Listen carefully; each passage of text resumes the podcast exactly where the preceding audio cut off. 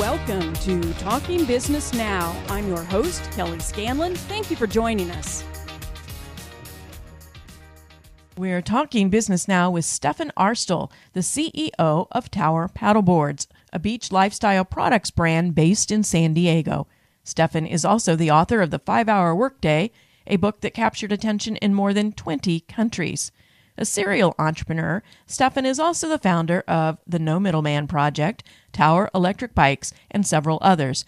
In twenty ten, when Stefan launched his current company, Tower Paddleboards, Mark Cuban invested one hundred fifty thousand dollars when the company's lifetime sales registered only one hundred thousand dollars. Since then, Tower has achieved more than forty million dollars in sales and is regarded as one of Shark Tank's biggest success stories.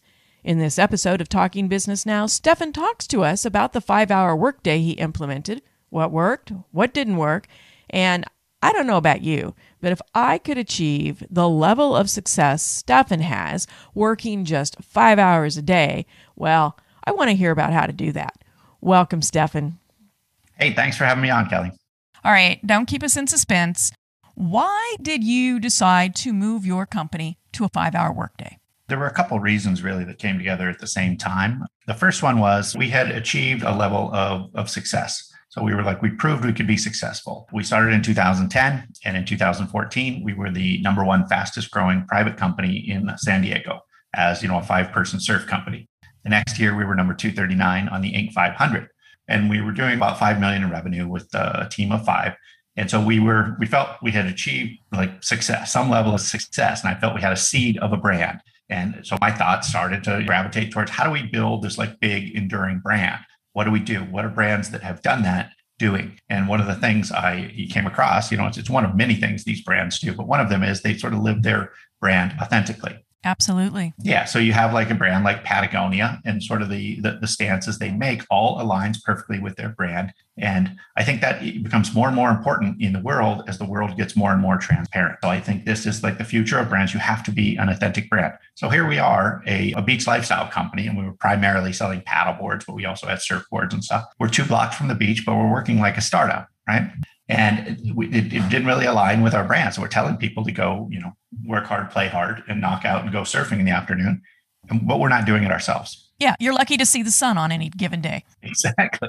And a lot of the people came into the company because they were attracted to that lifestyle, and, you know, we're working like a startup. So we really wanted to make a shift there because we're like, we've got to walk the walk. So that was one side of it. The other side of it was really the timing of it. You know, two thousand fifteen, the, the U S was at near full in employment. It was getting harder and harder to attract like incredible talent.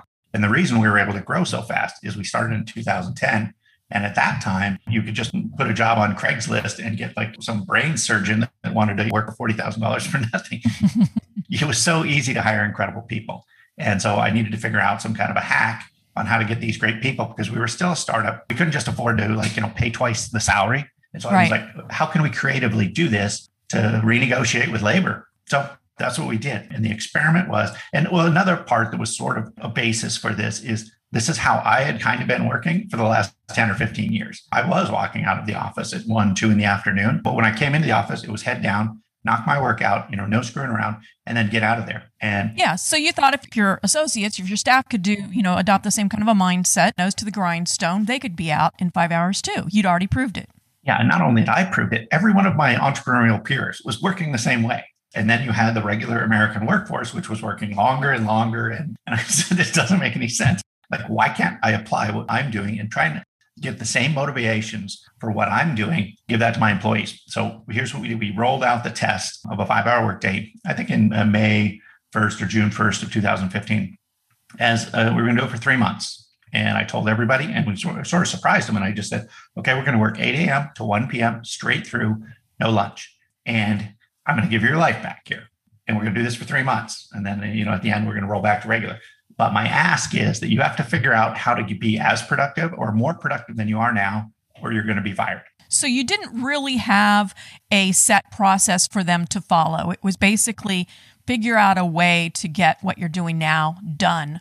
So you let that up to each individual to do that. Yeah.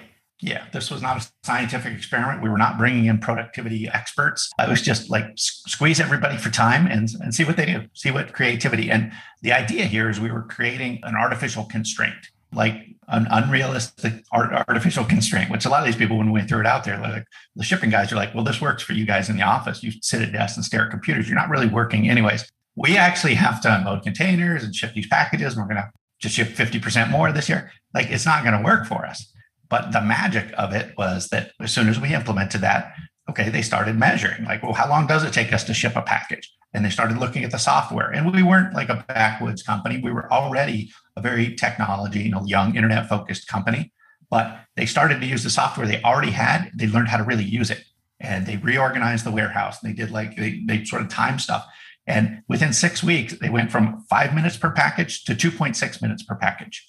Wow. Cut it in half. The crazy thing is we've been doing this for five years. That was really the thing about the five-hour workday. Is a lot of people, uh, when they when they hear about what we were doing, uh, they would say, well, that works for your company. You guys are this internet company. I'm like, well, no, you know, we did it in our uh, warehouse. We did it in our retail store. We did it in our customer service. We just stopped answering the phone after one o'clock.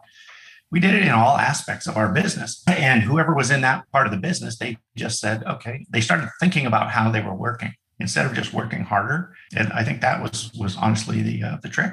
Three months, you gave it three months. How did that work out? At the end of the three months, did you continue with that? Was it successful? What kind of lessons did you learn? Not just those immediate lessons where people started timing, which I'm, I imagine you got some great K P Is that came out of that, but what lessons did you learn over an extended period?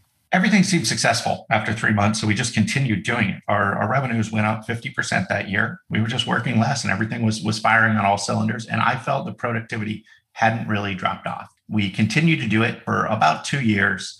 We're in the stand-up paddleboard industry. So that had kind of peaked and was sort of coming back down. A lot of people were copying what we were doing. We were also an online seller that had leveraged Amazon to a great degree. But, you know, Amazon has changed a lot, and Amazon started to take over the world during this process.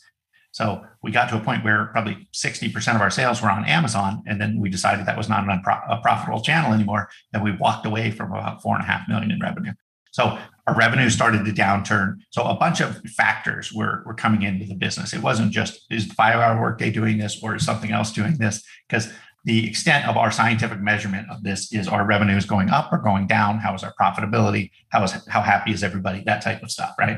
Right. But after about two years, you know, we had a, a revenue downturn, and so then as a as a startup company, you know, so your sort of luxury of doing experiments kind of goes out the window. You're like, you know, well, maybe we can't do that. But also, we lost time. We had a team of nine people, and we lost four of the people in a ninety-day period in the early two thousand seventeen. And I was like, and the whole reason I yeah, did this staff, yeah. exactly in a small company, which is even harder to, you know, stomach. And I lost some pretty critical people. And I'm like, I mean, these are kids in their twenties making really good money, working five hours a day in a company, like a pretty fun, you know, techie surf company in California. I'm like, why is anybody leaving this job? Like, it just didn't make any sense. Yeah. Why can't I keep them? And that honestly was the, the whole impetus for In, in putting the uh, the five-hour workday there, was to attract better staff and then keep them, right? Mm-hmm, mm-hmm. Because, you know, you just have turnover in today's world. Like, how do you attract the best people, put them to work for you? And that's how you grow a company, I think, in, in the knowledge world. That wasn't working. So I sort of decided that there was two things. Either this just doesn't even uh, motivate people to stick around or attract better people. And the second thing was that it had become an entitlement, like, pretty quickly, right? Yes. Yes, that's just an expectation, right? Yeah. And so some of the people that were in the company at the time, they weren't even there when they when we earned the five-hour workday, right? When we went from it. So as the company sort of evolved, it became just like, okay, we just worked a five-hour workday, and we just started working the same way of our eight-hour workday. That was sort of the bad side. On the positive side, we did become a company very focused on productivity tools. Like, that became sort of our, our company uh, culture, was, you know, identifying productivity tools and, you know, finding hacks. But we also, and, and I didn't realize this even right at the time when we got rid of the five-hour workday, but I think we broke the company culture um, because before we were a startup, you know, working long hours, kind of in the trenches together. And when you do that, you form really strong bonds with everybody yes. you work with, right? All in the it's trenches. Like going to yep. war. Exactly. And that's startup culture. And that's why it's so intoxicating, right? When we start walking out the door at one o'clock every day, you know, work is just this thing you do before lunch uh, to afford this luxurious lifestyle you have. And, you know, your outer world becomes much larger. And that is great for, uh, you know, humans and workers, right? It's not so great for the company because then people are very, very willing to leave that company because they, it's just a, this part of my life. So that was the, the things that didn't work and, and really the things that, that did work. But I, I loved the sort of the efficiency mindset that we were creating, the idea to, um, you know, automate tasks and to create sort of productivity hacks and identify productivity tools. So that was, that was good. So when we went away from the five-hour workday, we still did it in the summers. So we did it from June first to the end of August. And that is also the time, you know, as a water sports company, when we did seventy percent of our revenues. So we squeezed people for time during our busy season because that's what, that's where the benefit is. And then in the off season, we went to startup hours so that we could ha- enjoy the benefit of sort of the startup culture while also getting sort of this efficiency, you know, summer efficiency camp. And we did that for about uh, three years. We continued, revenues continued to decline and we had some other issues, but we, you know, really the online retail landscape changed um, yeah. and we had to adjust and we diversified. And so, you know, we, we thought, okay, maybe paddleboards isn't the thing of the future. So we diversified into Tower Electric Bikes, you know, a direct to consumer Uh, e-bike company as sort of, okay, now if this disappears, maybe this one will rise. Uh, we diversified offline. We invested about you know three hundred thousand dollars in uh, an event space called Tower uh, Beach Club here in San Diego, like a forty-five hundred square foot waterfront event space that now we're in the offline world of business, right? And if Amazon eats our online businesses, we still have this offline thing. And then of course uh, the pandemic hit and it ate our offline business. Yeah, it's never it's it's never uh, boring when you're a business owner, is it?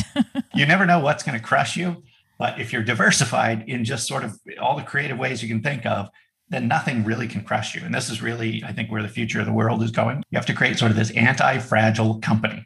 Your costs are really low, you're diversified in sort of crazy ways, and then like nobody can sort of kill you. Given everything that you just said, there were some very good things that came out of the five-hour workday, some great insights. And there were also some shortcomings that you knew you needed to address, but they weren't enough for you to give up on it completely. You you reintroduced it with a new twist. During the summer, you worked the shorter five-hour workday hours. Talk to us about why, even though it didn't quite work out as it planned, why do you encourage leaders to still try maybe some off-the-wall or out-of-the-box initiatives and incentives at their companies, whether it's the, the length of the workday or whether it's other things? So, I mean, that really wasn't the end of the story, too, because we did it in the summers, the five-hour workday. And then when it came to the pandemic, we didn't do it at all because we thought mm-hmm. we were going to go under, right? And I said, okay, we can't do this. So we we walked away from it.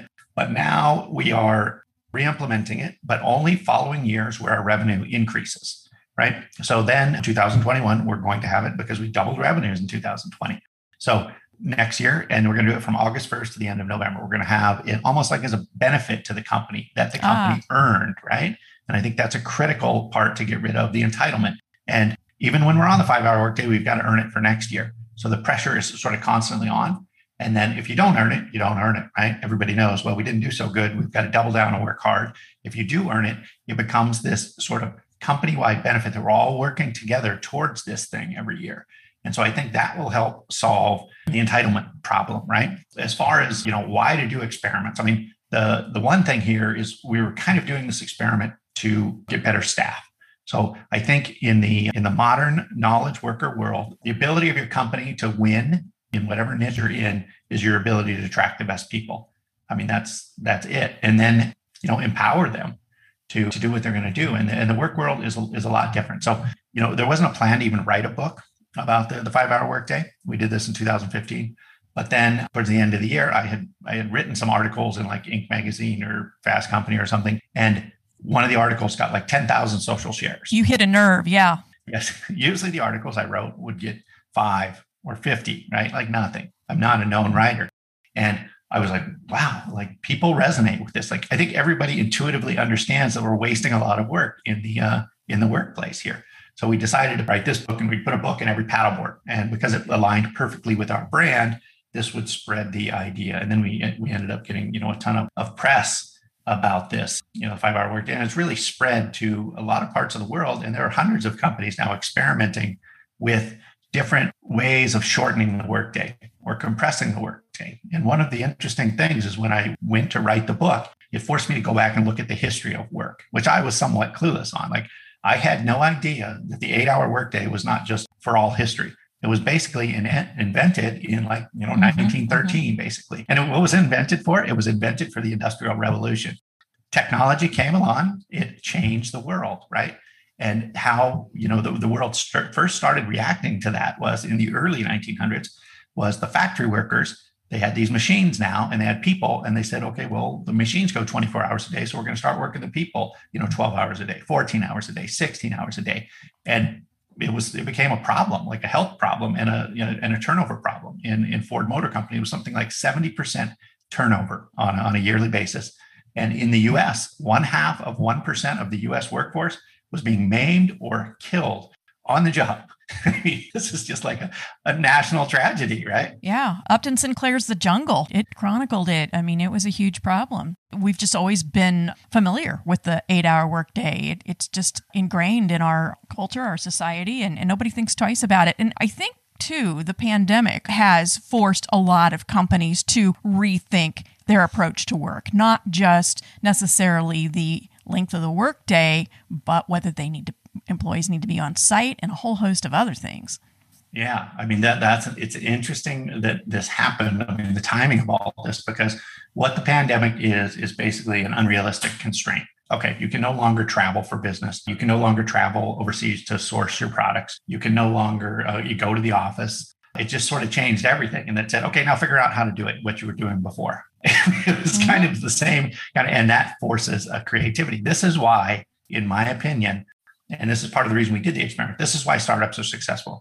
You put three guys in a garage and you give them no money and no connections and no brand. They're starting from nothing. And they inevitably can disrupt a one hundred million dollars company. And I would almost put the odds on the, the three guys in the garage, right?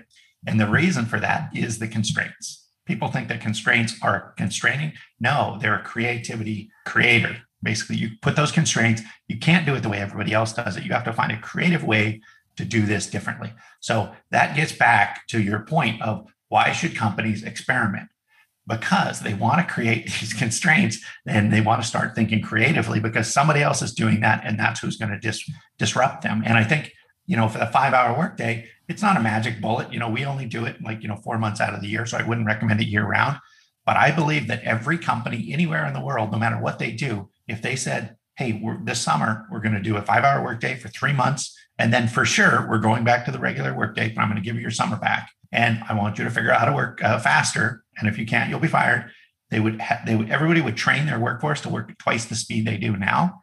And when they go back to the regular, they would have basically two times the, the, the workforce work for them. It would be an interesting experiment for, for people to do. Let's talk about something that I introduced at the beginning of the episode, and that was the investment by Mark Cuban. He introduced what, one hundred thousand dollars? No, he introduced uh, or he in- invested one hundred fifty thousand dollars into yep. a company at a time when your sales were still very low, one hundred thousand dollars annually. But a decade later, that appearance on Shark Tank and the investment continue to pay dividends. So talk to us about that. It was less about the investment of um, the money that that really helped. It was it was probably more the fact that Mark Cuban was the person that put that money in, mm-hmm. because at the time we were a you know a, a paddleboard brand that nobody really knew. I mean, we were a search engine optimization company. So if you Google paddleboards, we were at the top of the search engines. That's actually why we got on Shark Tank. We didn't apply to be on there. They just called me out of the blue one day. Say, we'd like to have a paddleboard company. We found you. We think, you know, you have an interesting story. Would you like to be on the show? And so five weeks later, I'm pitching on the show. Two days into that, uh, I was sort of sequestered up in L A. Two days into that, they said, well, uh, by the way, Mark Cuban is going to be a guest shark on this show. And it was like season three. And I didn't, I'd never seen the show and I didn't know who these other sharks were. And I was worried about remembering everybody's name, but I'm like, I know Mark Cuban, right? And so I looked at him as really a celebrity endorsement. I mean, usually, if you're going to have uh, be able to use, you know, Mark Cuban's, you know, face on your website, you're going to pay him one hundred fifty thousand dollars a year, right? Yeah. So we had it the other way, which was it was perfect. So we became sort of the Mark Cuban uh, company, and then really the reason that we were able to grow so fast is because as a, you know, a search engine optimization company. Basically what you're doing is you're creating great content, and then you're getting a lot of links into your website from high trust other sites. It's, it's almost like a P R campaign. Well, because we were on this sort of uh, new T V show that was, was very sort of young and interesting at the time, it was very easy for us to get press about us being on the show. So it wasn't so much of being on Shark Tank. It was the fact that we were able to get my, you know, newspaper from my hometowns and, uh, you know, my business school and everybody to link into our website about, hey, this, uh, you know, young hometown boy is going to be on Shark Tank, basically.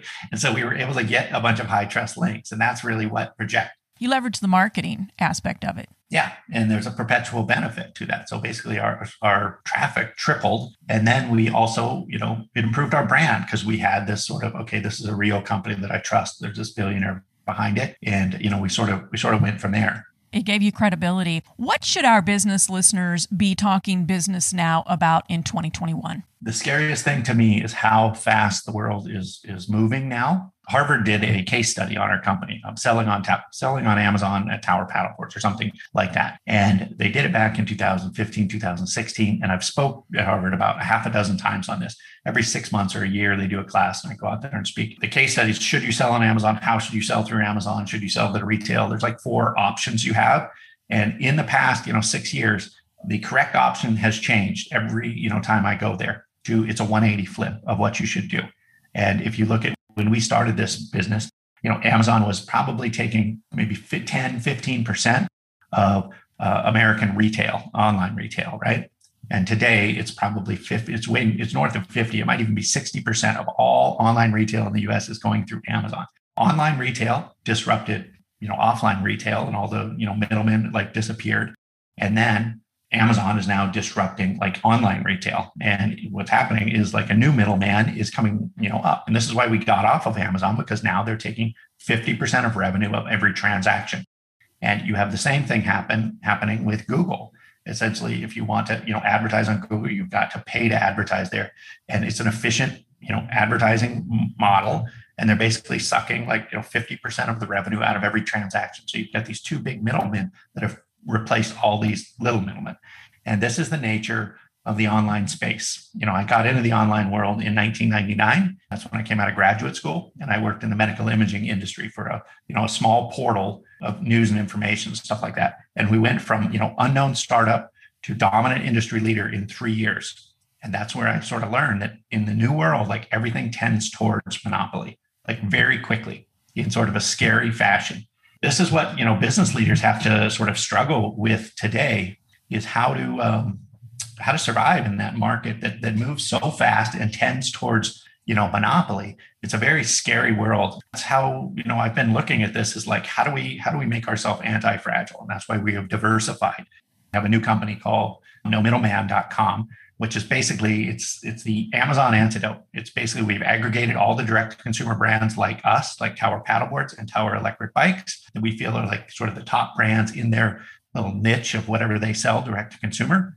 And we just sort of created an everything showroom of all these companies. You go on there and then you you can find, okay, here's the three to five top companies that sell boots. And then you click through and you buy from them direct. It doesn't take any, it's just an information source.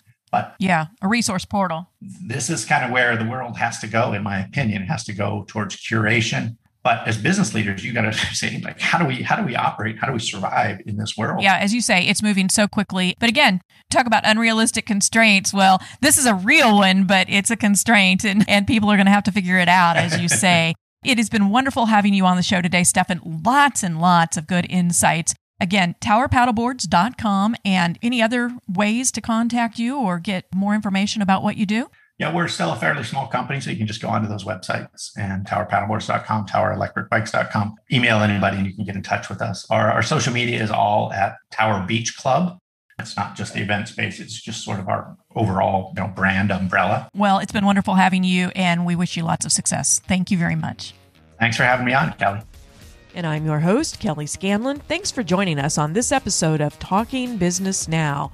Be sure to tune in next week when we talk with Josh Christofferson, founder of I Q Technology, on how A I-powered learning can address common problems in adult learning and skill development.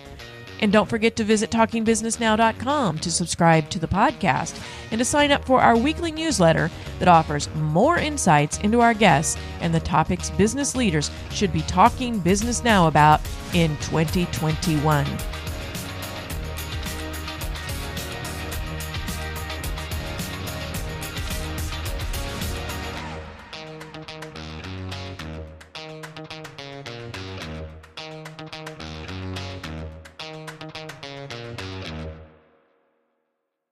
This podcast is a part of the C-Suite Radio Network. For more top business podcasts, visit c suite radio dot com.